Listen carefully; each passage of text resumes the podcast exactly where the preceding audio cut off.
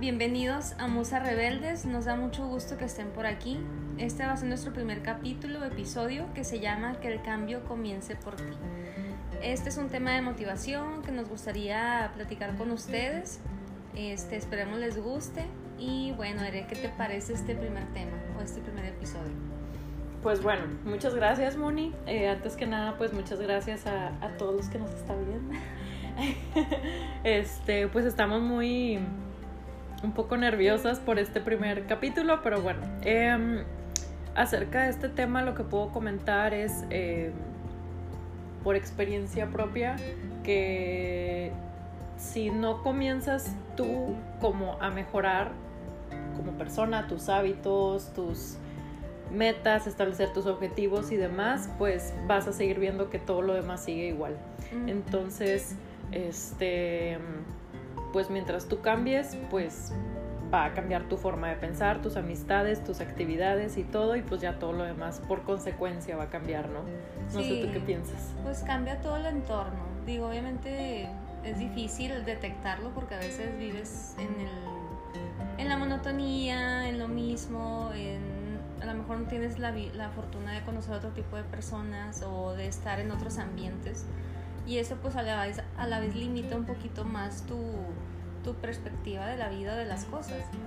Digo, muchas de las veces eh, nos cuestionamos o algo, o no sé si les ha pasado que se preguntan cuántas veces hemos pedido que otras personas cambien o cuánto tiempo te ha, te ha tomado a ti romper un hábito dañino o cuántas veces has tratado de cambiar algo en ti o has experimentado la libertad de poder ser quien eres. Digo, son cuestionamientos o preguntas que sanamente deberíamos hacernos, pero muchas veces no lo podemos ni siquiera percibir. Entonces, este tipo de, temas a mí se me hace muy interesante, ya que pues pudiéramos eh, dar un poquito más de, de margen o de dirección de cómo pudiéramos a lo mejor empezar.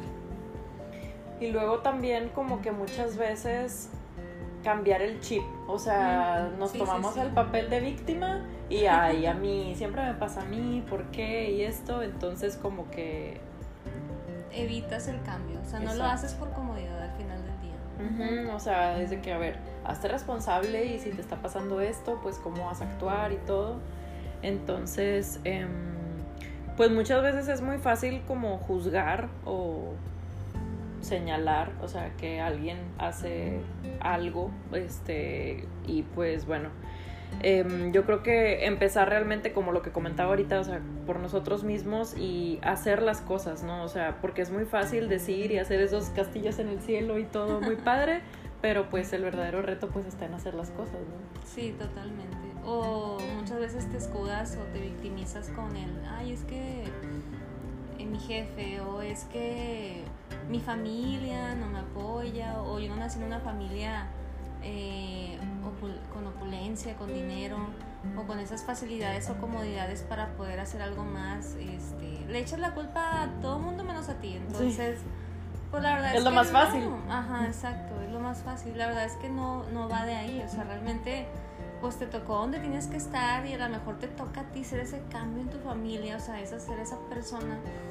que, que rompa con todo el estereotipo, la maldición, por llamarlo de alguna forma, y te toque hacer ese cambio. esa oveja negra. Sí, positivamente. positivamente.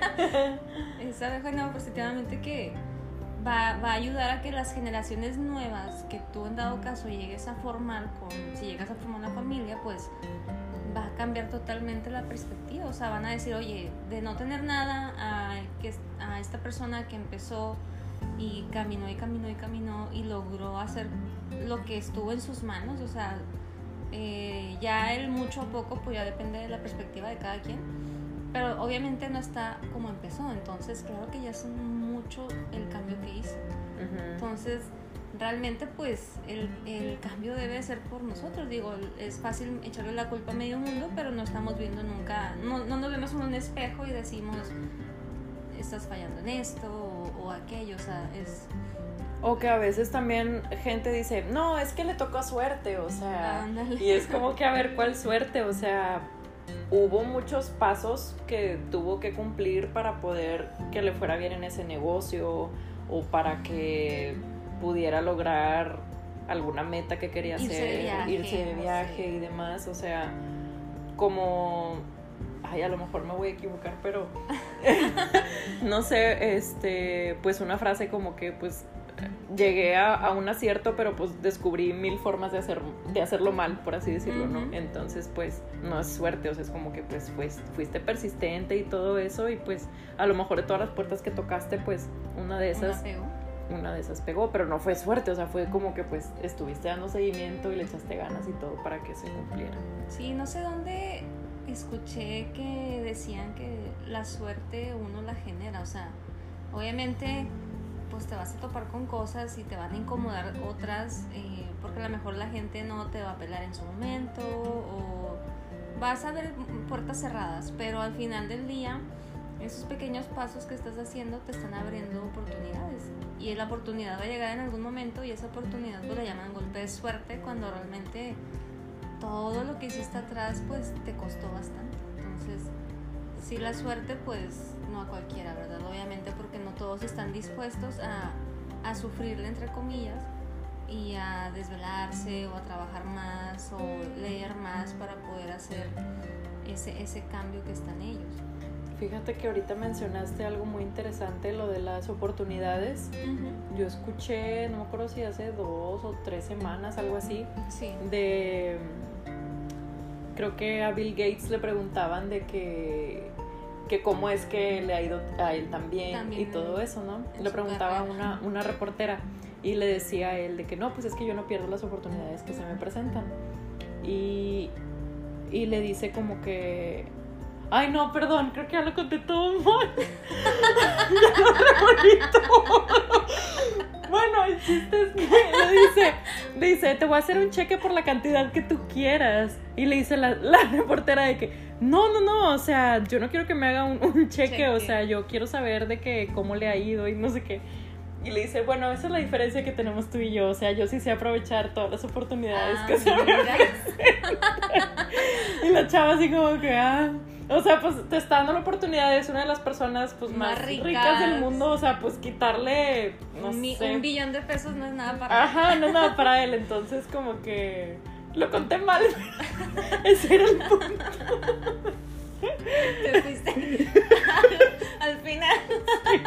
Pero bueno, era el punto de las oportunidades y que hay que aprovecharlas y todo eso, entonces, este... Contexto, please. eh, exacto, ese es el punto. Muy bien.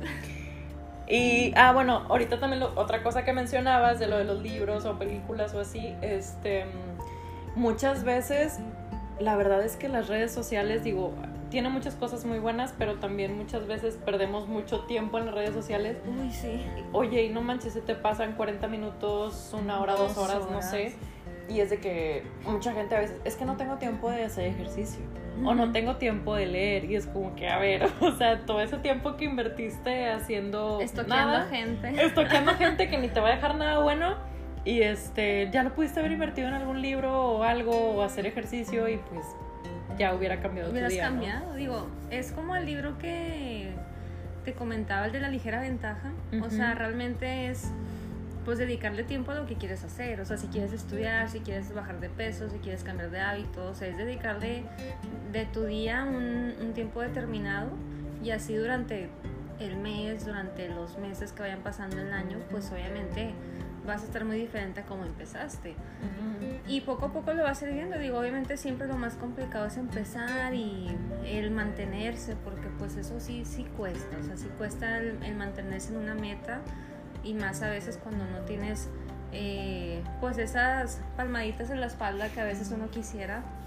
Pero pues el chiste Uno es- solo se las tiene que dar. Exacto, porque al final, pues quien está contigo eres tú mismo. O sea, los demás son acompañantes de vida, pero no son eternos ni son para, no son esclavos tuyos. Entonces, Exacto. quien debe de, de motivarse es uno mismo. Y estar bien, pues uno mismo, ¿verdad? Sí, totalmente. Les recomiendo ese libro. La ligera ventaja, La ligera ¿verdad? ventaja, exactamente. Sí. Me ayudó mucho, me ayudó bastante a, a hacer ciertos, ciertos cambios ahí en mi vida. Muy bien. Aparte de, de cursos que llegues a tomar, digo, obviamente un buen libro, un libro te llega en su momento. A veces dicen que los... Yo siento que los libros sí te escogen. Sí. O sea, como que traes un tema en la cabeza y ves un libro, probablemente te llama la atención porque es lo que tú estás viviendo en ese momento y te ayuda, o sea, te ayuda bastante. De hecho, ese también me ha pasado a mí, o sea, de que ya tiene muchos años que he querido como que integrarme el hábito de la lectura y no puedo, pero ahora ya dije, a ver, voy a intentar de que por lo menos una vez al mes me voy a ir a Gandhi para comprarme un libro y ya. Como dices, a lo mejor la ligera ventaja y es de que, oye, un libro por mes, pero pues bueno, ya van a ser 12 libros en todo un año. o sea, pues ya no suena tan mal. Exacto. Pero sí, o sea, he ido a Gandhi y es de que voy y como que me llama la atención uno y así como que... Y ya lo, lo compro, lo leo y me lo devoro y digo, no, sí, o sea, definitivamente estaba para mí, o sea, como que ese libro, entonces, esa, esa Sí práctica, pasa. sí, Es muy importante. muy bien. Mm, mm, mm.